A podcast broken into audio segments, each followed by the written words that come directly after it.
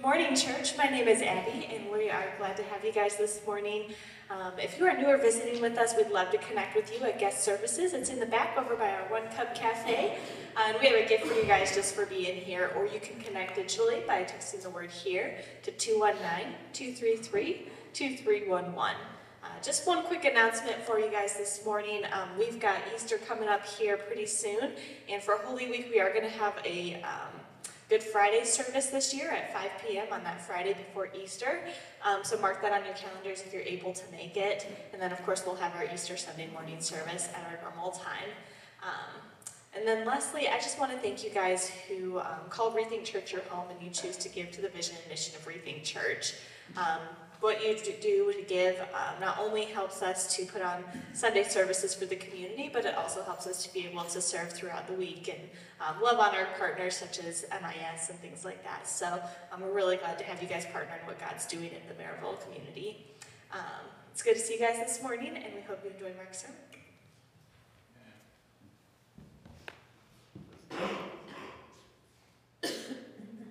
All right. Well, hey. Good morning. Like Abby said, we're going to do a Good Friday service, which we've never done before. We did we did a virtual one, and that was about it. So we'll see how this goes. Worst case, it sucks, right? Like, like hey, Jesus dies, right? Like that's it's like that's the harsh part of like the hard part of like the church world is like you have Christmas, you have Easter, nothing really changes. Like how do you come up with something new and fresh way to say? Does that make sense? So like there we are. So today what we're doing is we're going to wrap up our spiritual disciplines, the practices, whatever you want to call it. Uh, we're going to do that. And then we're going to get ready for Easter by going into the book of Ruth. Because why not, right? So uh, we're going to get into that. But today what we're going to do is we're going to get into this concept of what we, the practice called intercessory prayer. Uh, and so we're going to work through this and say this is one of those practices that you should just kind of step into. Uh, and some of us, we, we let me just put it this way. Some of us pray as if we're eating Brussels sprouts. It's like the spiritual discipline of eating spinach, your vegetables, make sure you get your clean plate and all that. And you're like, this is really what prayer like kind of looks like, right? And so what I want to do is say, at times it is yes, but maybe we have a different approach about it, all right? So let's start off by talking about a lady from Africa. Her name was Monica. She had a son, and she grew up in this tradition where it was in the third and fourth century where her family lineage, her heritage became followers of Jesus. And if you know Roman history, up to that point, you like literally had to make a decision. Like if you were gonna, if you're gonna follow Jesus, it cost you everything. And then this guy Constantine comes around, and it was like literally overnight became this popular thing to do. And if you wanted to like do any kind of business, then you had to become a follower of Jesus. And so her son grew up in that era where it was like in that transition period of like popular things to do. Her son had wanted nothing to do with scriptures, wanted nothing to do with, with Jesus. And he was a womanizer, he was a drunkard, and he kind of like did that whole, whatever you want to call that, like scene in, the, in northern Africa. For 20 plus years, Monica would pray that her son would experience the salvation of Jesus. For 20 years.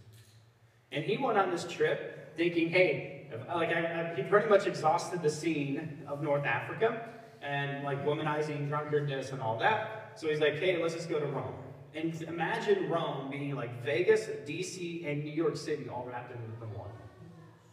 And they're like, hey, he's like, this would be an awesome new scene. New clubs, new everything, right? And so this is like the epicenter of all culture in that day. So he goes on this journey, he goes there, and he's, he kind of journeys through the city. And as he's doing that, he gets into this garden in, in Rome, and he sits down, and for the first time he hears the voice of God. Or more, more probably accurate, he probably experiences the voice of God. And he used to scrutinize his mom and like the scriptures and say, there's no way this is true. And in that moment, when he, when he heard the voice of God, he went to the scriptures. He found a place that had the scriptures, and he just started studying and reading the scriptures. He was wealthy, he had access to it. And so he starts looking into the scriptures, and because of that, he found salvation in the scriptures. We know him as St. Augustine, one of the foundational father figures of the church. But imagine his mom praying for 20 plus years. Probably gets old after a while, right? Imagine that first five years. Like, seriously, God, are you to do anything? Don't you love my son just as much as like as much as I do? the 15th year, the 16th year, all those kind of things. And some of us, we live into that, and we're, we have this concept, we have this thing, we have this idea that we need to pray for for 20 plus years, right? Walter Wink has this beautiful uh, uh, quote. He says this that the history belongs to the, the, to the prayers, the intercessors, those who are willing to pray the future into existence. Doesn't that sound great? Don't you want to be part of those people? Like, yeah, we prayed that into existence. We saw it come into like into culmination and all that. And it sounds awesome, but then you get into the reality of prayer.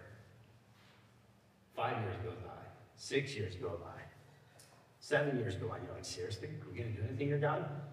Don't like I thought you wanted this. Like, isn't that how we pray? Like we talk about this like in our spiritual disciplines. Like a, sometimes you sit and you listen to God, and then you know what to pray for right? And that's sometimes what, what intercessory prayer is. You're hearing from the Holy Spirit, and then you're starting to pray. And you're just praying back what you thought God wanted you to pray. And so this beautiful concept of like you're going to pray the future into existence, that's who history belongs to and all that. And so uh, that is our responsibility as followers of Jesus. We get to do that, right? Like Monica had no concept that her son becoming a follower of Jesus was going to make him be like the like a a spiritual discipline, like a father, the most, probably the best theologian that the first thousand years of Christianity had. She just wanted her son to have salvation. Right? And then there's that future potential, like, oh yeah, like there's he's got this career out of this, right? And so some of us we need to understand that. Like we just need to stick to the thing and just keep praying for it. And the potential can happen later. Some of us we want to pray like this future potential into things, and God's like, no, no, just keep praying for the simple thing, the first thing, right? and He'll take care of the rest. And that's part of this process. We're literally just planting seeds, planting seeds, and watering seeds, and watering seeds, like going back to the parable that Jesus would talk about. But in we've talked about this before, we have a culture that wants to create a utopian culture without God. And we just think that we have the best, best political career, the best uh, political party, the best political agenda, the economic system, the, uh, like none of that matters in all honesty. It's not their responsibility to try to bring the kingdom of heaven to this earth. It's actually ours as followers of Jesus. And it's a responsibility, it's a burden, whatever we're going to call it, but that's what we get to do. When, when Jesus taught us how to pray, he taught us to pray that his will be done on this earth as it is in heaven. When was the last time we prayed for that? Hopefully yesterday or this morning, right? So, but like, have, have we actually been praying that through or not? We're going to take this, we'll say this a couple times today. If everything, if God just gave you a triumphal yes over all of your prayers for the last week, whose life would change? Whose bank account would have changed? Whose community? Whose neighborhood? Would it have only impacted your life? Or would have impacted the enemies that you have? Would it make the better community, the better neighborhood that you live in? Would, would God, would, would the kingdom of heaven literally kind of burst into the community you live in? So the people down the street that annoy you, that play that kind of music all the time, would their life change? Right? Like this is what we get to do as, as followers of Jesus. We live into this. We get to step into that and bringing the kingdom of heaven. It's the ecclesia's responsibility. And we have to admit this, that prayer is actually very challenging. That there's this reality, yes, that, um, that, that it's a, this mysterious wonder. It's a compelling wonder that we get to pray the future into existence, right? But it's also this mysterious, frustrating piece of it. That God, don't you care this much? You care more than I do. Why can't you just make this happen? Why did it take 20 years for Monica to pray salvation, like her son into salvation, right? Some of us have been praying and praying and praying for something to change, but it just hasn't, right? It's this inspiring and it's also frustrating at the same time, right? because every, for every for every St. Augustine, there's hundreds, if not thousands, of people who don't get to experience salvation. Parents who are just like, seriously, God, are you not saying this? Like, can you just change this? Right? For every like for every one miraculous healing in, in a medical surgery room, there's hundreds, if not thousands, of people who've died or not get cured from whatever that disease is, right? That's part of this process that we need to understand. And so, the, like, we have to kind of approach it. And I've always thought that, that prayer is like a cheat code, like up, down, left, right, left, right, VA, VA, select, start. Anyone? Konami code? There you go. Set of three, get 30. Contra. Konami code, first cheat code, right? Some of us, we approach, we approach prayers thinking that, but the reality of it is, I don't think that's how God works.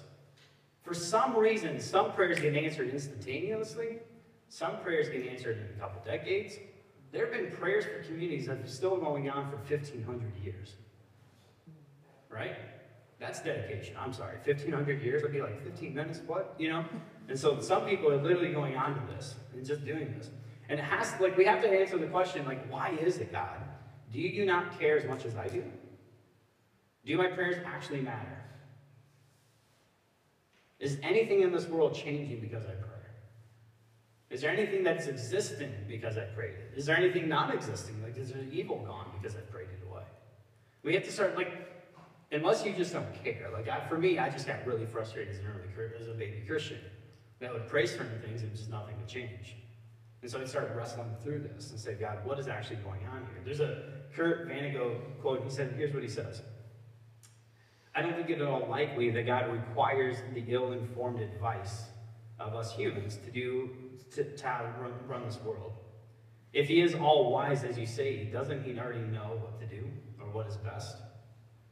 And if he's all good, then why wouldn't he just do it anyway? Some of us live in these realities, right? Like we have Walter Wink, this inspiring, like history belongs to those who pray, and then you have realities of like Kurt Vonnegut, like, okay, God, if you knew everything, why don't you just do it? If you're all good, why wouldn't you make the things just happen? And I would say most followers of Jesus live paralyzed in between these two realities. Some of us have just given up on prayer because why? Nothing changes. Some of us have prayed what would I call churchianity approved prayers. They're nice and sterile, they're safe. And if you had to actually evaluate them, you don't know if God really answered them or not. Make me better. What does better mean? Right? We're not actually boldly going before God saying, here's my problem, and I don't know what the solution is, but you probably, hopefully do, right? We're not, we just don't do that. We're not boldly going there because we're just paralyzed. And so we, we kind of treat prayer like eating Brussels sprouts. Something we should do. We don't really enjoy it. We don't really love to do it. Um, and so we just keep going through there. So once again, if God gave you a triumphal yes for all of your prayers this week, whose life would change? Would it change anything in the community that you live in? Would your boss's life get better?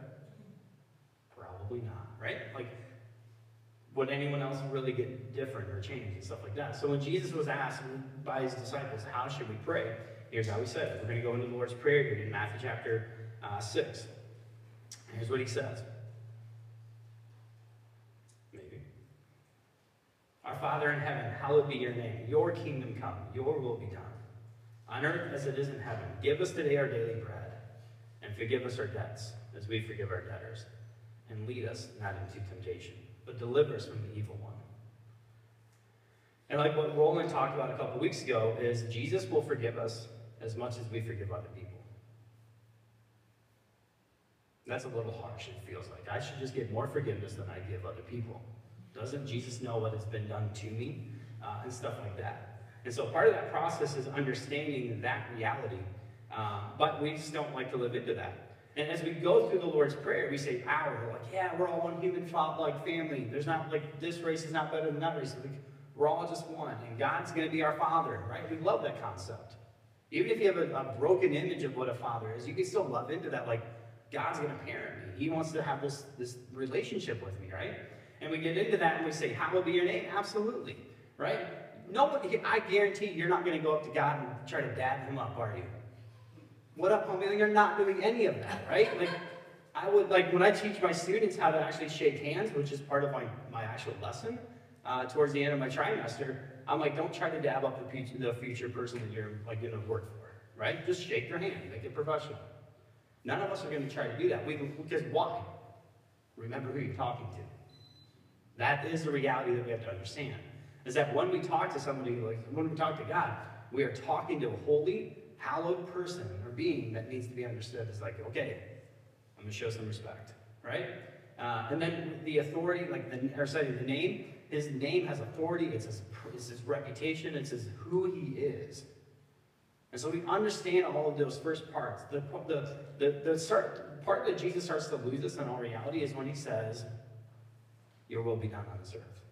Because we can see that it's not done. Now the question is, how do we get it to be done? And there's thousands and thousands of different opinions about how to do this, isn't there? And there's a massive debate of what's daily bread, right? Some of us believe that we need to have our cell phones, and that's daily bread. What would you do without internet? What would you do without your data package? What would you do without Pokemon Go? Right? Like some of us are just like, we can't live without it. And how would you do like some of us are like, no, no, I need to have, for me, five cups of coffee right now, like at this point in my life. Five cups of coffee on this kind of a day with the time change and I lost an hour of sleep, right? Some of you are like, I get that. That's daily bread. Is it? Or do you just need more sleep? We can't get into that debate, right? Like, that's just not worth it. So some of us we to understand with daily bread and all this, and so we start losing, Jesus starts losing us because we have different of way, different opinions. Some of us see an injustice and we don't pray first, we just act first. And then we're like, crap, it just made it worse. Think like Moses and Pharaoh in, in Egypt, right? Some of us see injustice and we see something that's wrong, and we're like, ah, oh, that's really bad. And we have harsh feelings, like we have sad feelings for it, but we don't do anything about it. We don't take time to pray about it. We're just like, that really sucks. Right? And that's not compassion. Remember, we talked about compassion. The word compassion in the Greek is like, it's this movement in our bowels. That's like the root word here. Like, that's compassion. It moves you to drive. I'm always going to sit here, I'm like, I gotta go to the bathroom. We don't get up and go. That's going to act and that, I'll just put it that way, right? Some of us, we just need to learn how to do that. So that's part of this process. And so here's, here's what I want us to work through is that Jesus makes these claims. And let's just be honest, I don't know if we really believe it. Let me just work, walk you through some of them.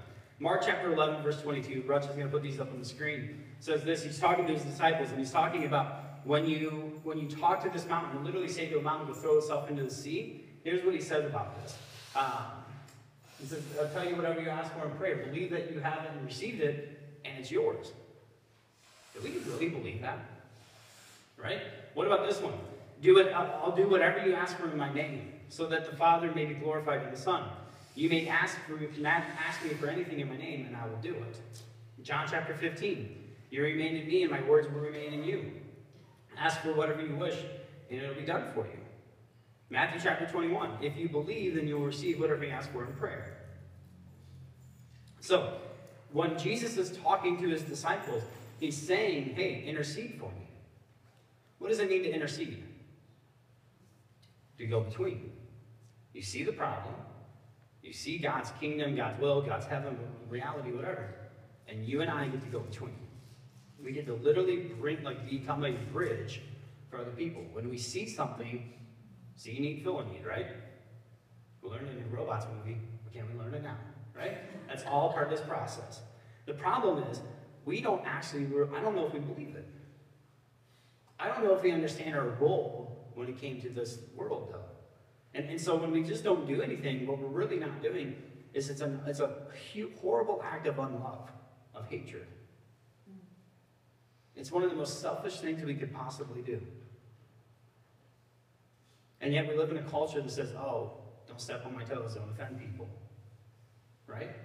But what if we actually understood our role and what Jesus is calling us towards? Maybe it would change the way we do this. Genesis chapters 1 and 2, and I always go back to this. This is one of the foundational things because what we see here is what God created. He called it good. He called it tov tov, good, good, very, very good.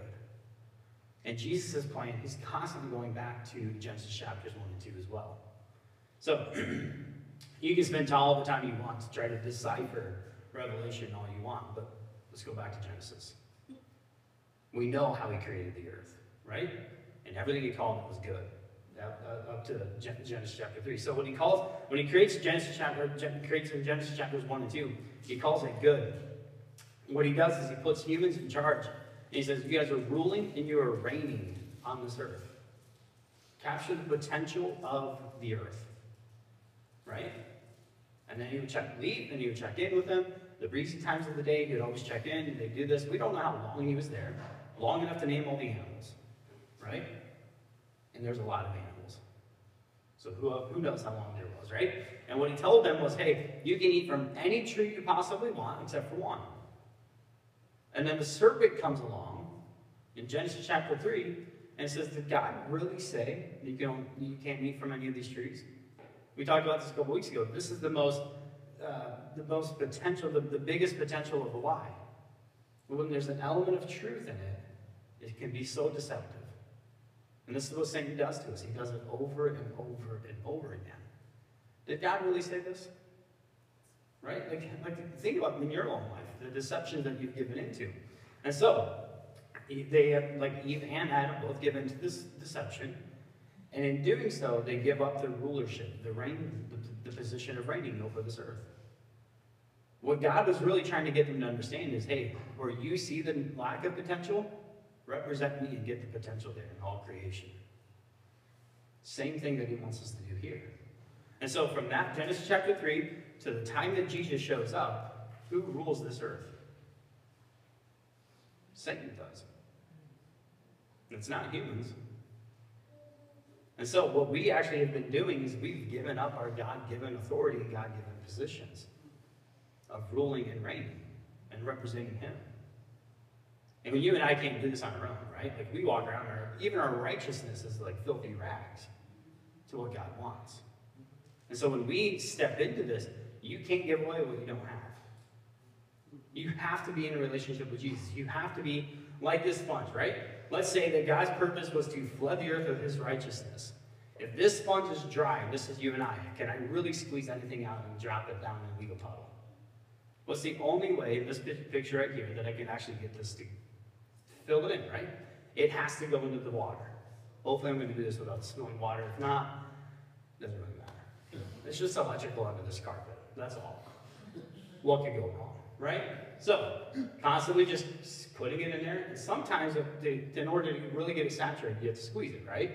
So as you're sitting here, these are the spiritual disciplines. This is your sitting in silence and solitude. This is your Sabbath. This is the worship that we do.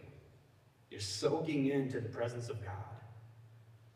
You're offering, you're, you're confessing your sins to God, saying, Man, I'm really sorry I did this. I'm really sorry I looked at that website. I'm really sorry I said those things. I'm really sorry I told somebody they were number one when they flipped, when they cut me off, right? You're constantly, just constantly going before God saying, Here I am. It's not that you're perfect. God knows all your sins. What he's asking you to do is come before him and remove the pride and humble yourself. And as you do this, you soak it up, right? And then when you are soaked up and you're sitting in the presence of God and you're there, part of intercessory prayer is that you go before God and say, Hey, there's a dry spot. And so you take the resources that you've soaked up of God, and you go and you leave puddles. If I give you what, I'm sorry, right? Don't tell Heather to do this, she'll get mad. It's fine. But you constantly are saying, okay, here's the dry spot. Let me leave a puddle. God, you like I thought you were gonna take care of this. Right? You are representing God and you're ruling and you're reigning when you say, okay. But now, can I keep just squeezing this? Not really. It's got to go back at some point. Intercessory prayer is that you're going to go in there and you're going to represent God.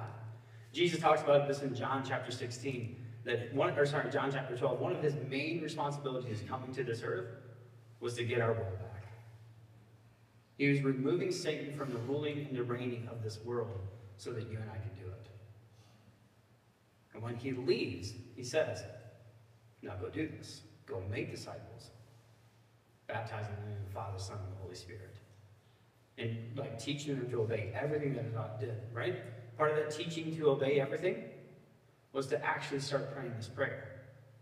And to start saying, okay, God, I see where you're at. But the problem is, we see so, like the daily bread part, we're so confused by sometimes. You have 50% of the population obese, and you have 50% of the population dying of starvation.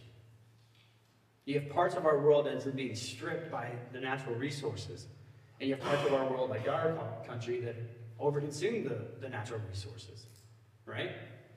Why? Because we like the new latest cell phones. Even though we know it strips, like the parts of our world have to be stripped and mostly collected by the backs of slave labor. right? Like that's part of our process. We just understand it. And God is constantly trying to mobilize the church. Hey, go do this, hey, go do this. But we are constantly dragging our feet. And God can't keep moving us because some of us just won't forgive other people who've sinned against us. And so, once again, if that's the case, then God won't forgive you. Only God will forgive you as much as you forgive others. And so we're, we're stopping the process. We're like, I, can't, I just can't do this, God. And then we wonder, hey, why is this going on around us? Why do we see what we see? Why doesn't it represent God's kingdom? Because we're not actually living into it. Some of us, we're sitting outside of the jar. And we're like, hey, I'm close to the jar. Shouldn't the water somehow transfer over? And it just doesn't work that way. You have to get into the jar.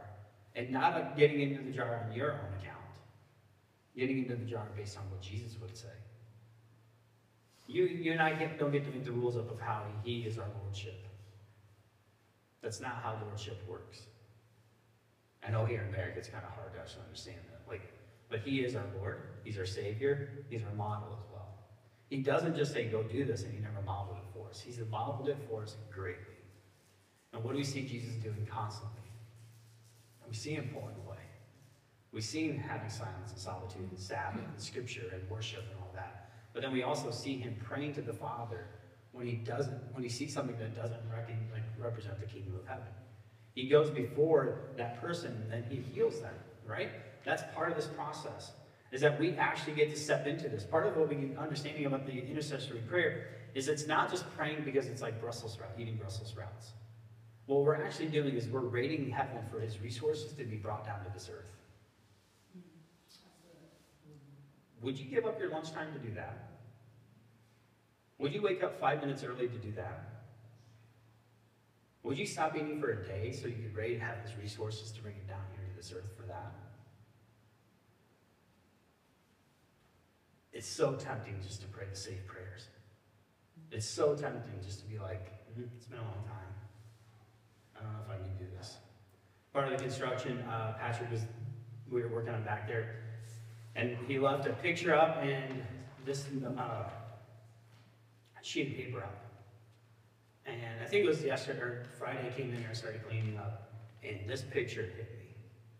Luckily, he was gone, so I didn't like sit there and cry like a little baby in front of him because that would have been awkward, right, Patrick? But, but it, it hit me.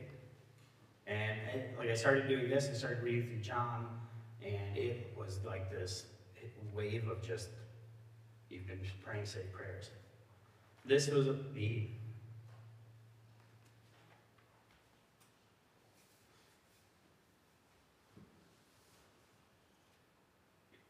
the initial dream that I think God gave us.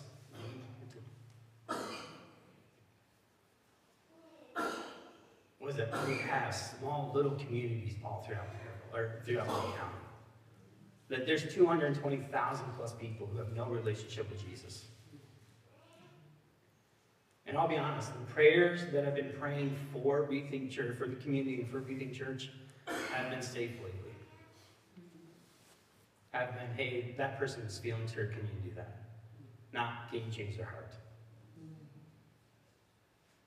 And, and the and the, the, the belief of this, like, well, it's just miracle for you.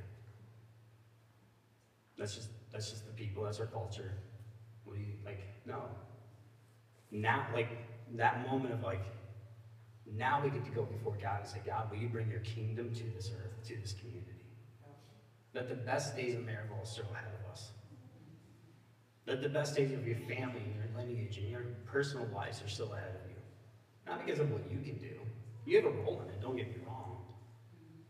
But because of what God wants to do in your life. So I'm going to encourage you, take some time and boldly pray. And not just the nice little safe prayers, but boldly go before God and raid the resources of heaven to bring them down here to this earth. And just start leaving puddles. Just walk around and say, okay, God, there's your dry spot. You missed the spot, God. Here we go. Your redemption, your, your process somehow got me soaked. Now can we just get the rest of the community? Can you get my neighborhood? So whatever's in here can actually get out there. John chapter uh, 12, or sorry, John chapter 13, Jesus talking to his disciples, and he's told them to do, you've actually never prayed in my name. You've only just prayed through these ritual prayers. And when Jesus says to learn how to pray in his name, it's not this like catchy little phrase of like, oh, that'd be cool in Jesus' name, right? What he's telling us to do, and encouraging us to do, is actually pray in his authority. Could you do that? Could you pray into his authority? Which means that you and I have to learn how to take off our robes of unrighteousness and live into the robes of Christ's righteousness. And when we do that, then we can go before the throne room of God. And so we confess our sins. We do all this process. And what God wants to do in us, He'll do through us, right? Part of that daily prayer thing, and that daily bread thing, is that you are blessed to become a blessing. It's not just you soaking up and be like, oh man, this is awesome. Right? Part of this process, we need to actually do this. We need to step into it uh, and live into that reality. So, once again, if God gave a triumphal yes for all of your prayers, whose life would change? What neighborhood would change? What community would change? And what if intercessory prayer was really just us raiding the resource room of heaven and bringing it down into this earth? Could you and I do that? And what would happen if a group of people got together and just started praying together? Instead of just saying, well, that's just where we live, that's just our culture, that's just, like, no, we could change the reality around us based on what God wants to do, not just in us, but also through us. So what would happen if God's un, like unleashed everything in you and through you? Why not spend one week? Let's find out. Why not spend 20 years and find out? Is it worth it? Probably some realities in your life you're like, man, I want that to change. So here's what we're going to do. We're going to spend a few moments, and I just want you to silently pray before God. You know the gaps where, where there's a reality between what God, what you see the dry spots in, in your life, in your community, in your workplaces, in your schools, and how you want God to bring his kingdom down here. And then Roland's going to lead us in a song. Close out the service. Come before God and bring all the things we can possibly bring. I just want to leave you with this right here. So, my mom's here today. She spent at least 17 years praying for me to experience Jesus and not to die. And there are some times that that's literally all it took. Like, she's small, I wasn't. And she would just be like, I don't know what to tell you, but you need to stop. And so she would ask people in her church, hey, can you pray for Mark? I was, I was 16 years old and I was going to do something extremely stupid, and something stopped me. Hmm. And no clue. I can't explain it today other than like I just didn't feel like doing it anymore. And she asked, I think it was three hundred people in her church. I don't know what's going on. Can you just pray for Mark? And that kept me from a probably a life altering decision where I would not be here today. Does that make sense? And so, and it wasn't like, hey, I became a Christian and I was perfect overnight. Like there was still some maturing processes along the way. Does that make sense? So I just want to leave you with that. You have no clue what your prayers are actually going to unleash. But God wants to unleash His plan into your life and for the life of your family to come. Don't give up on it. So, with that being said, if you need prayer for anything, I'd love to pray with you in this I'll be back there. But as we do this, just walk out of here and know that God has a plan for your life. So let's go and be the church. Have a good week. We'll see you next Sunday.